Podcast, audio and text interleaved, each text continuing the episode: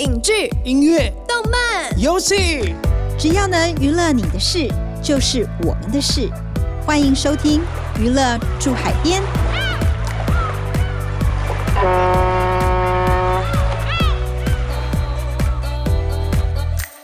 欢迎收听由静好听与静周刊共同制作播出的节目《娱乐住海边》，我是静周刊娱乐产业组记者刘慧茹，我是对记者咄咄逼人、讲话又经常失态的灭绝师太。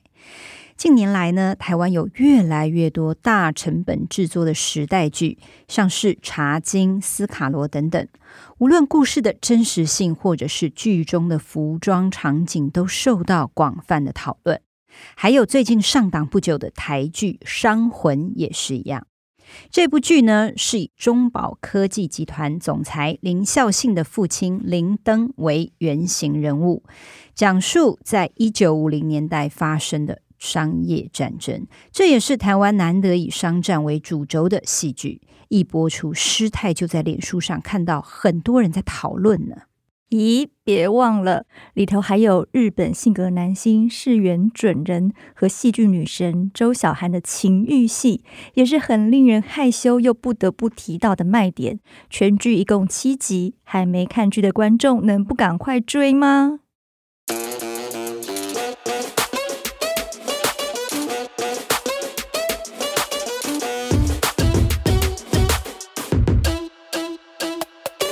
台湾早年呢，有许多实业家靠着灵活的头脑与手段，在商场中披荆斩棘，创造奇迹。这些精彩的故事，现在都成为了戏剧素材。像是《茶经》中的茶产业，在二战后呢，成为台湾出口的主力，为台湾赚进不少外汇哦，打造台湾茶的贸易史。最近呢，又有一出叫《商魂》，则是聚焦在一九五零年代台湾国营事业转民营化的过程。师太好奇耶，当时台湾有四家转民营的国营公司，分别是水泥、纸业、工矿和农林。《商魂》的制作团队在选材的时候，为何选择以水泥业为故事的主轴呢？当然就是水泥业特别精彩啦！我们这一次呢，就采访了《商魂》的制作人高瑞阳，还有导演洪子鹏。说起这个制作的机缘，高瑞阳他先分享了他从大学时代就很爱看伟人还有企业家的传记，入行以后呢，也一直很想要做商战题材的戏剧。这几年有陆续的在选材。这一次受邀担任戏剧顾问的前公广集团董事长陈玉秀，多年前就曾经找过高瑞阳制作过《魂球西门》，于是这一次就把高瑞阳介绍给中保科集团的林孝信总裁认识。据说林总裁啊，一直就很想打造一部影视作品来纪念他的父亲，还出过一本讲述父亲林登故事的书，叫做《大商之道》。高瑞阳看了这本书之后啊，很受到感动，于是双方就一拍即合。高瑞阳也火速的组织团队开发剧本，并且以林登为原型人物做改编，作为他打造商战三部曲的头一部作品。看了林登先生这本《大商之道》，嗯，对我来讲，我自己也算是有开了一点眼界啦，嗯，因为。以前并不知道李登先生，嗯，但是后来看了他的故事之后，会觉得其实他蛮了不起的。嗯，台湾第一代企业家里面，我觉得他算是当代的红顶商人，他的这个人际关系处理非常的厉害，这是他的强项。嗯，很会识人，很会用人，业务能力又很强。嗯，他曾经也被称为这个台湾地下界的外交部长。所以就是说，他在做生意的能力上，还有这种人际关系的这种处理上，林登先生非常的厉害。他其实专注的这个产业都是跟建材有关，他涉猎非常多的领域。他创办了国产实业嘛，那国产实业就是跟建设建筑有关的。那故事里面我们探讨的就是这个水泥产业。其实他人生的目标是想要当上台泥的董事长。嗯，那我们的故事其实就是从台泥的经营权大战，嗯，算是我们故事的一个高潮。那我那时候觉得，水泥产业这个其实是一个很硬的题材。嗯，加上我觉得他真的是蛮有魅力的一个人物。嗯，而且在读完他的历史，我会发现说，台湾后续到近代啊，有很多发展。其实都跟他有一点关系。嗯，那当下看完是蛮敬佩的。后来跟中宝集团总裁这边见面聊完之后，沟通完我们想要走的这个故事方向之后，就确定了我们做商魂。所以是二零二一年的时候，陈玉秀董事长找你。对。那你跟林总裁聊天的时候，他怎么讲？说他想要做影视改编这件事情？因为其实总裁其实已经半退休了嘛。嗯。我其实被他一句话打动了。嗯。他说做他爸爸的故事是他人生最后一个最重要的目标。嗯。跟愿望啊。嗯。因为当初在找到我们之前，其实他们已经运作了两三年。自己开发可能有找其他的团队来做，哦、但是都没有这么的顺利。老人家那时候就讲说，这是他人生很重要的心愿。这部商战三部曲，光听到名称就可以联想到非常多精彩的故事。时代很好奇耶，像这样以真实历史为背景的时代剧，一定得花很多心思做填调和研究，更何况。这些商战剧还牵扯到政府啊、政策啊、企业还有家族利益的纠葛，应该有很多不可明说的事吧？这部分很难拿捏哦。嘿，真的有很多美感哦。所以采访过程中，团队就一直强调，并非改编自林登的真实故事，而是以林登为原型人物哦，找来本日公休的傅孟博饰演，然后以真实的历史事件为背景。也就是当年水泥民营化的股权之争。至于李国义是原准人饰演的商业劲敌支线角色，就完全是虚构人物。而且为了避免争议，编剧也把剧里面台湾五大家族还有公司的名称全部都改了，希望大家不要对号入座。毕竟商业戏剧还是得顾及可看性啦，要增加冲突情节呀，制造高潮迭起。不然时代剧又是商战题材，真的不是那么容易亲近的啦。另外，高瑞阳也提到，主创团队为了跟当代观众有所连结、产生共鸣，所以编剧特别在女性的角色上面做了一些调整，像是邵雨薇饰演的林登夫人林雪玉，就跳脱早年大家对女性只能相夫教子、温柔婉约的刻板印象。反而是变得比较机智、俏皮，在关键时刻助丈夫一臂之力。还有周小涵饰演的地主家族千金，个性外放又反骨，不顾家族的长辈反对，追求真爱，希望能够吸引更多女性观众的目光。师太认真觉得这个策略非常的正确哦，光是看到周小涵和世元准人的亲密戏。各种场合都有，车子里啦，客厅里啦，啊，不知道还有旅馆，还有旅馆哦，画面就超级养眼的，完全激起师太的，还有暗巷，还有暗巷吗？OK，完全激起了师太的好奇心。坦白说，嗯，时代戏是一个我觉得非常复杂，嗯，以及难度很高的一个类型啊。其实，在做这种真实人物故事的改编上，蛮挑战的。嗯我们在做林登先生的故事的时候，在改编上，其实，在跟总裁的交涉上，实在话，我们也是花了蛮大的心力的。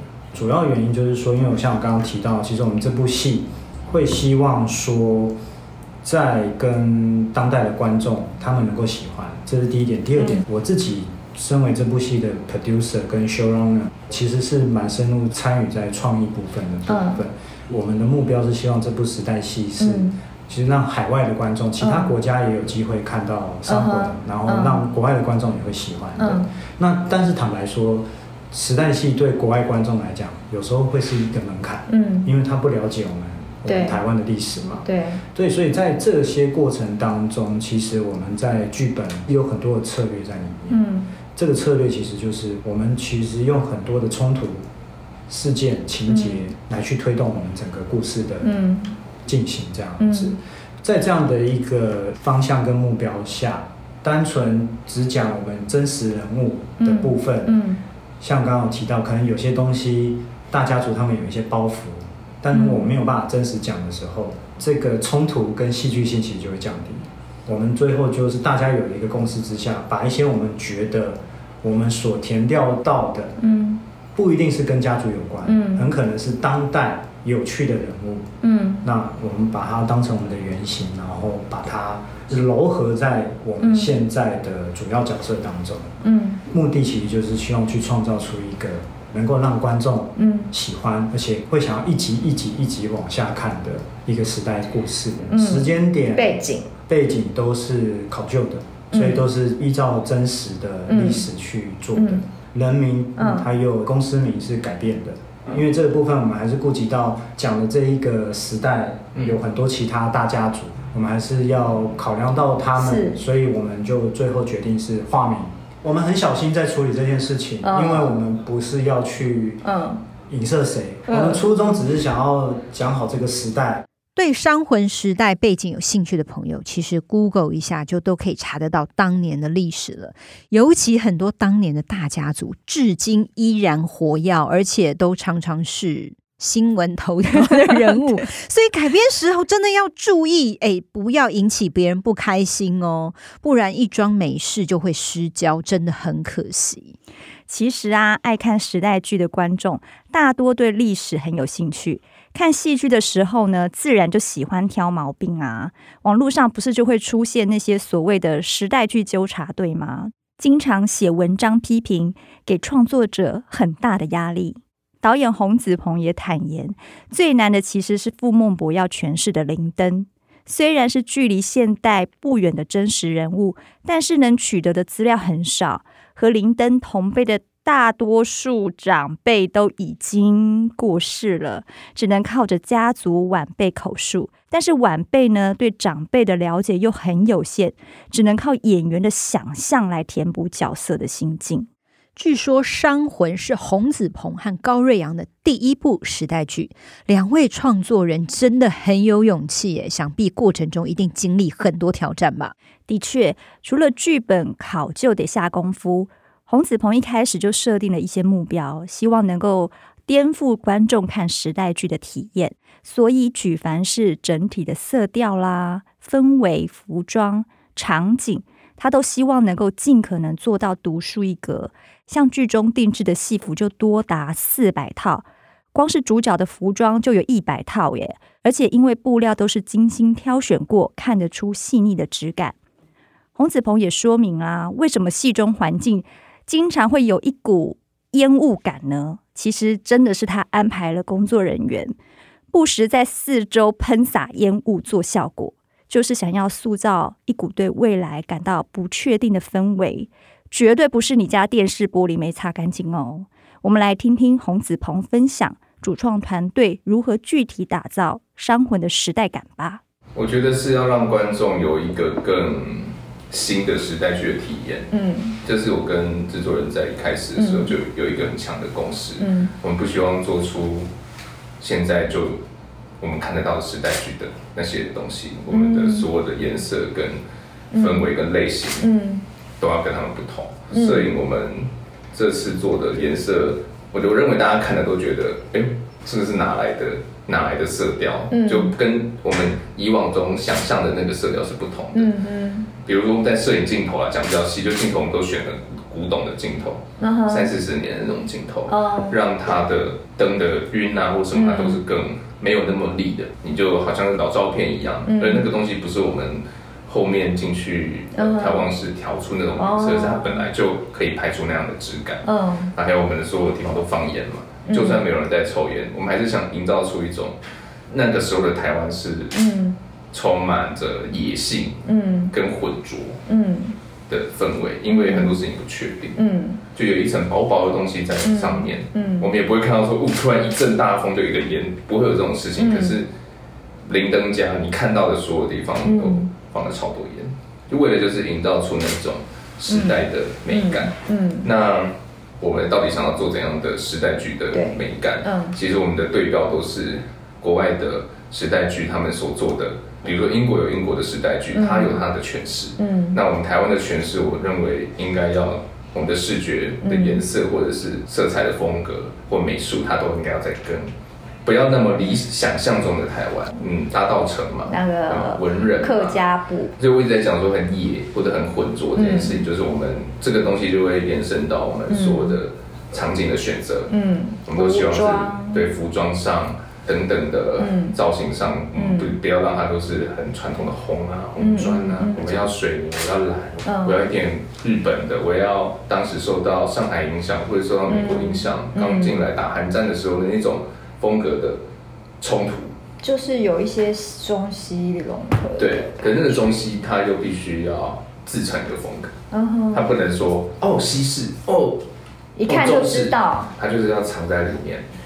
就是我们当然企图啦，能够做出这样子与众不同的时代剧，所以这个上面对我来讲，它是最困难的。可是它同时是最好玩，因为你真的要很深入，嗯，你要深入，你才能够做出判断跟选择，然后才能把这东西一点一点把它建筑起来。但是在摄影跟美术上，前面就已经全部人都进来之前，就已经就已经在运作了。对，他们都看了很多东西，或者他们也田野调查。嗯，因为其实时代剧最难的是不太能有容错的空间。嗯，这个东西要很小心，所以你要确保大家所有的主创们的意念是一致的。嗯，比如说摄影师就住我家住了一个多礼拜，我们就在一直在讨论跟划分经过确定说彼此的美感是相同的。嗯。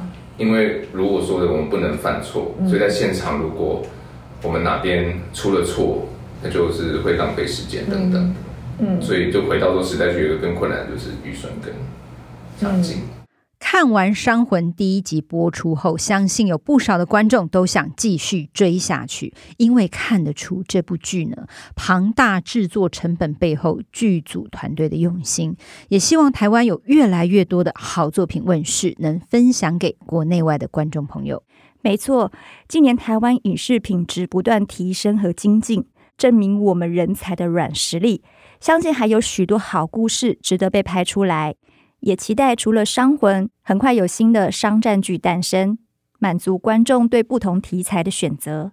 没错，各位娱乐住海边的听众朋友们，对于这期节目有什么样的心得回馈？欢迎留言和我们分享哦。我们下次见，拜拜拜。感谢听众收听，也请持续锁定由静好听与静周刊共同制作播出的《娱乐住海边》。我们下次见。